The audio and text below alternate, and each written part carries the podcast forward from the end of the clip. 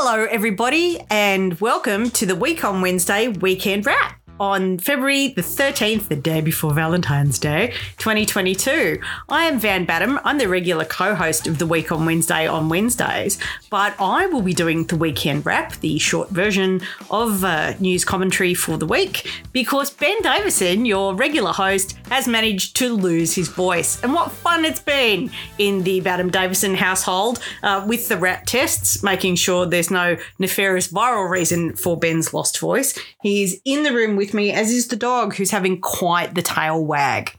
So this week was supposed to be Get Albo Week. I, I uh, realised that it didn't really come across that way. So Get Albo Week was when the Liberal Party, who are down fairly significantly in the polls, um, Newspoll had them uh, down 44 to 56 against Labor, which even with a margin of error is pretty conclusive Labor victory if an election was held in the next 10 minutes. And the strategy of the Liberal Party was to hang a bunch of issues on Anthony Albanese's head and to demonise his leadership of the Labor Party and brand him badly.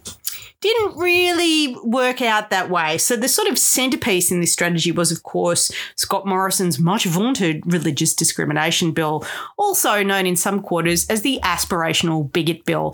Now, this was a part of just old school Liberal Party uh, political wedging. So, this religious discrimination bill was posited in language that was about safeguarding the religious freedom of all Australians. Uh, what it was really about was about an agenda to uh, marginalise and allow discrimination against the LGBTQIA community, specifically in regards to providing opportunities for religious organisations to um, exert a form of discriminatory control with a number of carve outs from existing anti discrimination legislation, like the Sex Discrimination Act, that would enable them essentially.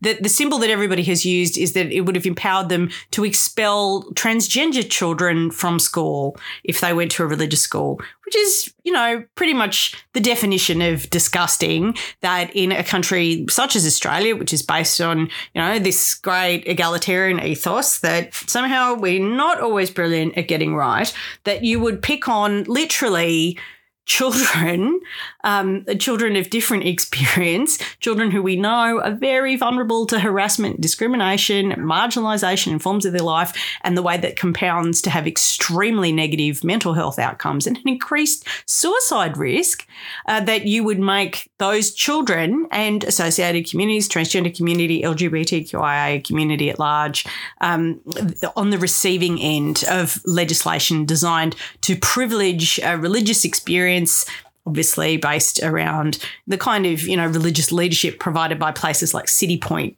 Christian College in Brisbane that recently was offering contracts for children to sign, essentially saying that they wouldn't identify as LGBTQIA um, because, as per the contract offered by the college, that was somehow comparable to pedophilia and bestiality, which is, of course, not the case and a really, really disgusting slander on an enormous community of Australians. So that was the intent and purposes of the bill was to wedge Labor, to say you can can either vote to defend the religious freedom of uh, religious minorities, uh, or you can reject the bill uh, to defend the, the, right of LGBTQI people to uh, go about their business without harassment by bigots. The reason why it was positioned in such a way as a religious discrimination bill was because it's very well known to the Liberal Party that there are considerable communities of religious minorities that are concentrated in Labor seats. And actually, uh, communities of Muslim Australians, Jewish Australians, Hindu Australians, and Sikh Australians are subjected to forms of discrimination based on their religious expression. I, I mentioned this this week that if you have never seen a racist try to hide their racism by saying something like Islam isn't erased, uh, isn't erased, and then be extremely racist, just go to Twitter and wait five minutes because that will happen. And we know that there are loopholes in Australian law that do allow expressions of discrimination against people on the basis of their religious expression to occur, and that this is in the context of a broader, you know, structural tradition of racism uh, amongst, you know, dominant ethnic communities by population. And it is disgraceful. And Labor absolutely has a moral obligation to those communities to protect them from harassment and discrimination. But you know, just you can just imagine Scott Morrison and the, you know, liberal strategy masterminds rubbing their hands, going, ha ha ha, we're either going to make um, Albanese and Labor, um, you know, hurt the LGBTQIA community or hurt these, you know, religious minorities. Ha ha ha ha ha. Well, it didn't really work out that way. And I've actually done a very long post on my Facebook page, my public one, which anybody can access, uh, explaining the precise machinations of what on what went on with the religious discrimination bill. Because what Labor did was they pledged very publicly to support um, legislation that would protect people from religious discrimination. Um, absolutely. But they also made it very clear that they were not going to facilitate legislation that would, uh, you know, cause harm to LGBTQIA communities. And they pulled this off in some of the most amazing parliamentary tactics I've ever seen. Now, I know a lot of people are of the uh, of the belief, based on the way that the issue has been presented and discussed, by certain people that Labor should have just blocked the bill. They should have just blocked the bill. I really need to stress to people that the parliamentary system that we live in, Australian democracy, is a majoritarian system. And that means that in the lower house, which is the House of Representatives, government is formed. Scott Morrison gets to be Prime Minister because the Liberal National Party coalition has a majority of seats. So when you vote for your local member, that is the person, the individual one person from each electorate who goes into the House of Representatives. And whoever gets the most seats, gets a majority of seats, gets to be the government and gets to pick all the ministers. So all of the ministers in the cabinet and the prime minister are all from the Liberal National Party coalition. They also get to pick the parliamentary speaker who conducts all the business in the House. And that's the person who sets the legislative um, agenda for the day or guides the legislative agenda. But people don't seem to understand that the majority win everything. It's all or nothing. And currently, in a House of 151 seats, the Liberal National Coalition controls 76 of them. That's a majority. That's why Scott Morrison is Prime Minister. And there is no numerical space for the Labor Party to block anything even if they team up with all the crossbenchers, because it, the speaker sort of sits out the votes unless they're a tiebreaker. And guess what? The Liberal Nationals have 75, and the Labor Party and all the crossbenchers, Wilkie, the Green, um, uh, Bob Katter, all of them, they make 75. So if the Speaker is the deciding vote in a tiebreaker, that means the Liberals win every time. Every time. And I, I, I think some people don't understand this, and that's fine because now I'm explaining it to you. So Labor had this situation with the religious discrimination bill that they wanted to support marginalised religious communities, but they also did not want to abandon LGBTQIA Australians.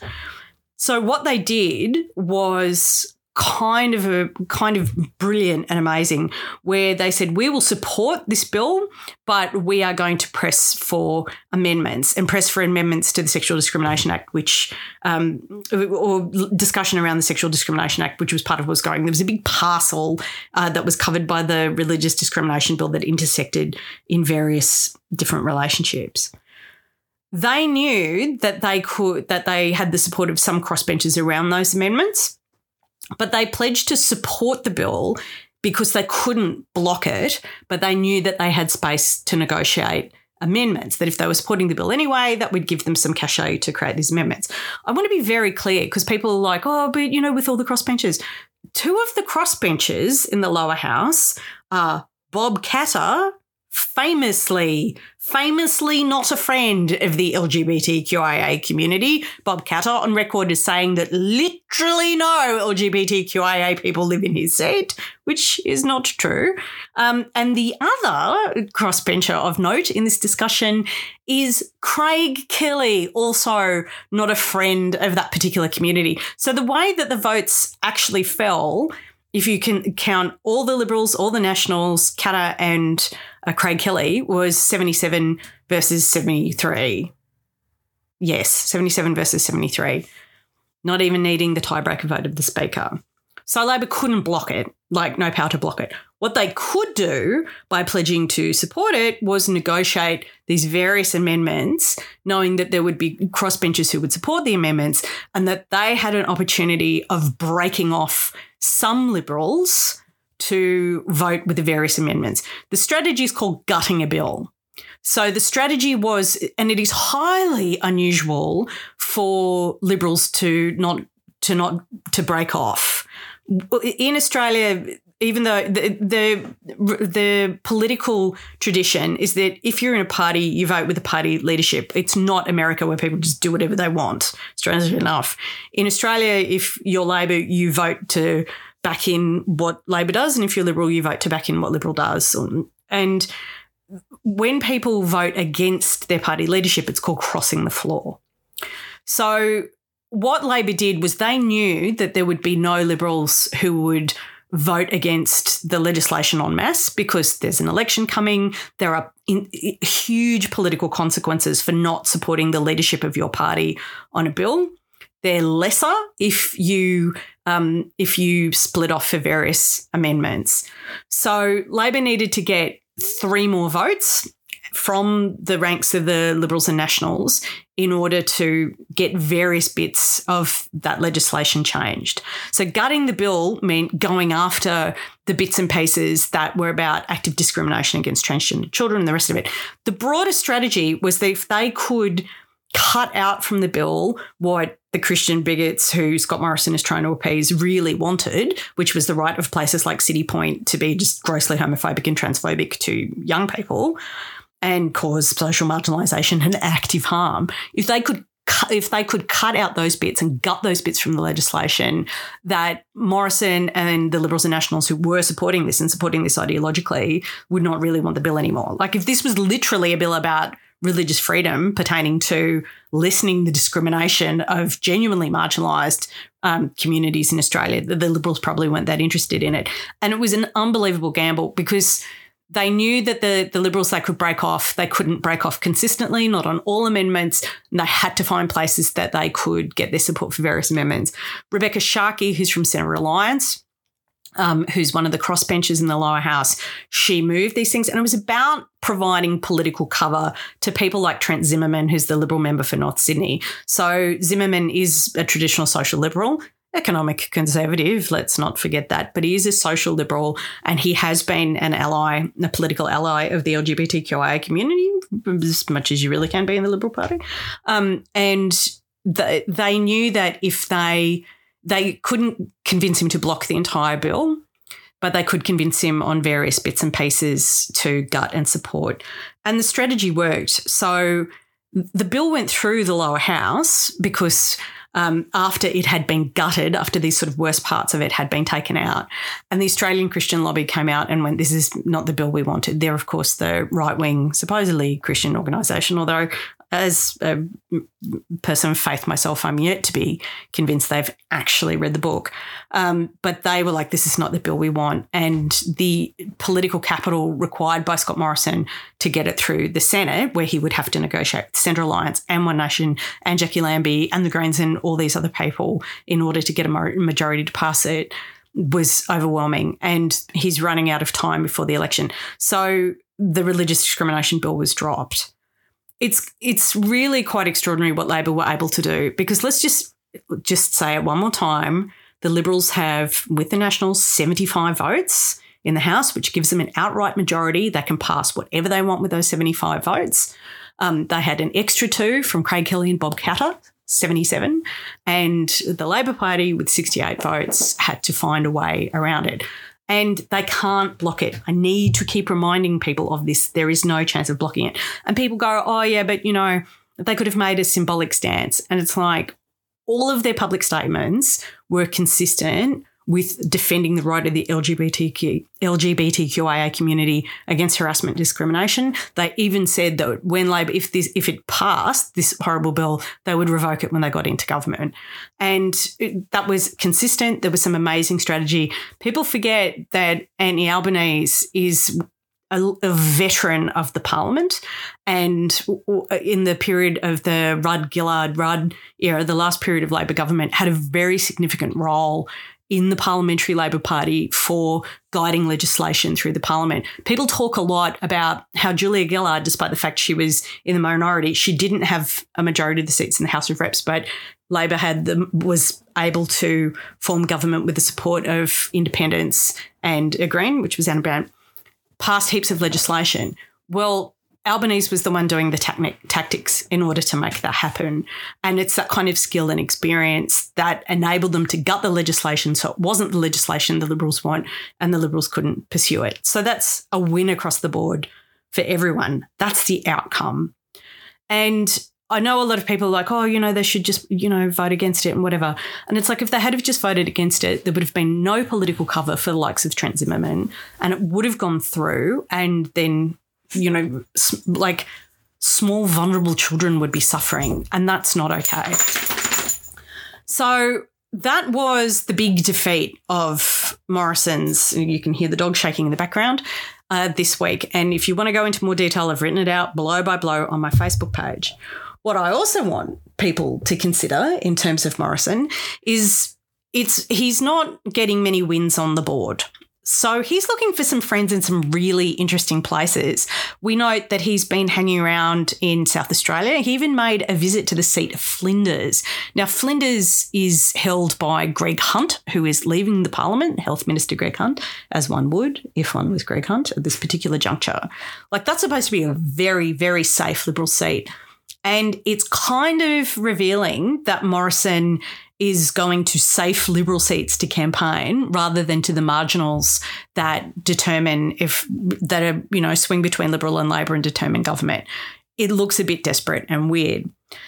In the in the broader scheme of things, he's also looking for friends beyond uh, the traditional Liberal electorate. In that he has said very ambiguous things about what I call the carnival of cranks and that various other people call um, uh, which is a very specific Canberra joke, or spring break break for QAnon, or Camp COVID, which is, of course, the in inverted commas freedom protesters, uninverted commas, who are currently camped out at the Canberra showgrounds. Now, these are people who are complaining against vaccine mandates, um, people who are complaining against essentially any kind of public health regulation at all. They're various manifestations of the anti vax movement. These are people who were complaining about lockdowns. They're an absolute grab bag of like, of wellness influencers, um, extremely right wing people, uh, people flying Trump flags. Uh, they're insisting in the you know New World Order, uh, QAnon conspiracy. Daniel Andrews eats children. Hillary Clinton is the Antichrist. Like all of those people are there, and uh, there are um, various estimates estimates of crowd size. They've been there for a couple of weeks. Um, that there are maybe around five thousand of them. But it's kind of amazing if you look at their own statements about their presence that it, they've estimated there were one hundred fifty thousand, and then a few hours later they decided there were five hundred thousand. I think we're up to two million. Um, is the claim, although people who are in crowd management law enforcement on the ground have that crowd at 5,000. But those people do vote because we have universal enfranchisement, aka compulsory voting in this country. Scott Morrison was asked about them today uh, because they have been obstructing the business of people in Canberra. And can we just, like, in terms of being like a, you know, anti vax movement, the, vaccination rate in Canberra is something like 98%. It is one of the most vaccinated cities on the earth. But there is a global program, and I wrote about this in my Guardian column this week, which is also on my Facebook page, that there has been a siege of the Canadian capital of Ottawa this week of these kinds of people, these sort of grab bag of, you know, right wing ideologies gathering and running truck blockades that have shut down the inner city of Ottawa. Uh, there are these sort of convoys that are going through Europe that, you know, are coming towards Brussels. It's been happening in Ireland, it's been happening in the in the UK. It's been happening in New Zealand. There were mass arrests in New Zealand this week of these sort of convoy people trying to, you know, protest um, reality, really. And Scott Morrison was asked about them and gave this speech like, you're supposed to say, I absolutely condemn this outright.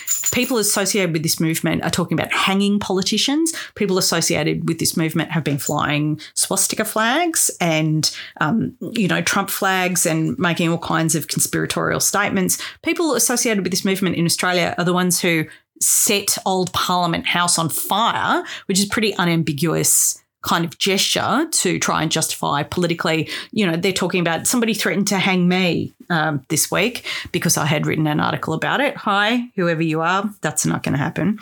Um, so and Scott Morrison, you know, made this statement that he wasn't responsible for vaccine mandates anyway. Like, if you had a problem with them, take it up with the states. And it's like, why would you not be condemning these people outright? Anthony Albanese has condemned these people outright, but that's not what Scott Morrison has done. And of course, the theory is that these people, you know, there's a One Nation slash United Australia Party Clive Palmer vote hanging around, and certainly those parties have been trying to vote harvest around these sort of protester people, that they've got to preference someone because that's how our system works, Scott Morrison might be making ambiguous statements because he'd rather like those votes to come his way, um, which is just a disgraceful thing given the kind of ideological content and agenda and, you know, the very sort of shadowy um, direction of these protests is a real concern. So it's interesting to see that Morrison's Get Albo Week has resulted in him campaigning in safe Liberal seats, sort of being ambiguous against far right lunatics ruining Canberra. And let's remember that that protest presence shut down a Lifeline fundraising event and a farmers market in Canberra. So they're not exactly champions of um, of uh, you know um, mental health or uh, freedom or the right to buy organic vegetables, um, which is interesting given some of their propaganda. But where this leaves Morrison is he's sort of on a PR mission to regain his daggy dadness. And this is I mean, I'm struggling with this, frankly. I'm I'm really struggling, especially because this is a family show lots of words I'd like to use to express my shock at some of the images that have been produced. Scott Morrison's going to be on 60 Minutes tonight in a special intimate portrait of the Prime Minister as a daggy dad. Um, some of this uh, footage has already come out of him singing in front and sort of with his family the one line to the Dragon song April Sun in Cuba that he knows over and over while playing a ukulele. Apparently, they're also drinking Mai Tais in this footage. And of course, I remember Scott Morrison going to Hawaii and having a lovely Waikiki time while we in our little regional Australian home were packing bug out bags and couldn't leave the house because of the smoke and the fires were not in our town, but they were in towns that are next door. Um, and uh, I think a lot of Australians particularly remember his abscondment from the country while that was happening. And one thinks that there's somebody's pursuing a sort of double down media strategy that one of his advisors is just absorb the the symbols of the Hawaiian experience, like the ukulele and the mai tai. I'm surprised he's not wearing a lei and um, and getting down uh, on his longboard at the beach um, to sort of position himself as this daggy dad. And it is it is awful. Like it is just genuinely awful. But it, we had that footage, and it's only this week. Can you believe it? Of him at the hairdressers. Um, making another seat visit and to position himself as I'm just like you, I can wash people's hair. And, you know, this is in the trajectory of the I build chicken coops and go to the football and drink beer and have QAnon people mine Kirribilli House and the other things that he does to make himself look normal that um that are just completely awful. So that's we're going to obviously get an onslaught that the strategic aim is going to be to convince you that Scott Morrison's made a few mistakes, but really he's just like you and he's quite harmless. I'd say, yeah, no, given the fact he was trying to um, divide, conquer, wedge, destroy, and didn't actually have the grip on his own party or, in fact, the political conversation to do either. It's going to be a really long couple of months. The election has to be held by May. So we are in the run up. This week coming up, is the last parliamentary sitting week before the election.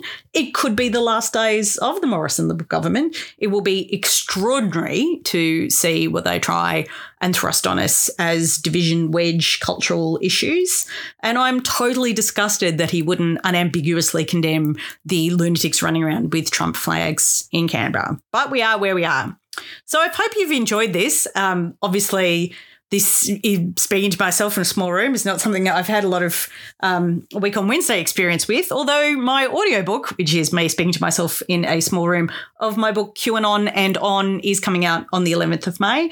And I'm also doing an appearance in Canberra to talk about the extremist threat, disinformation, and conspiracy cults. What a coincidence with Andrew Leigh uh, at ANU on the 28th of February. So, um, I would like you all to check that out. That's obviously on all my social media. And I'd just like to promote our Buy Me a Coffee um, fundraiser. So, uh, Ben and I very gratefully take contributions from people who like the Week on Wednesday, like the work that we do, like the Week on Wrap, Recon, Weekend Wrap.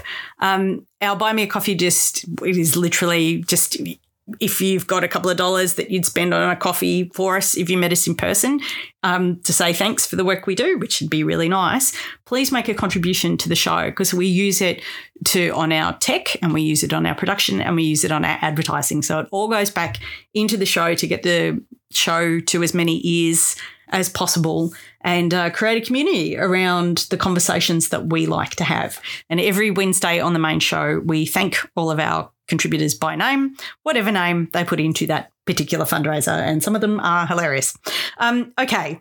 I hope I've done all right with the weekend wrap. Uh, ben will obviously be back next week, providing it's not a permanent injury. And I'd just like to thank you all for tuning in. And Ben is here with me with his dysfunctional throat. So I'm just going to say I love you very much, Benny, and I hope I did okay. I love you too, Annie. Remember, be kind to yourself and to each other.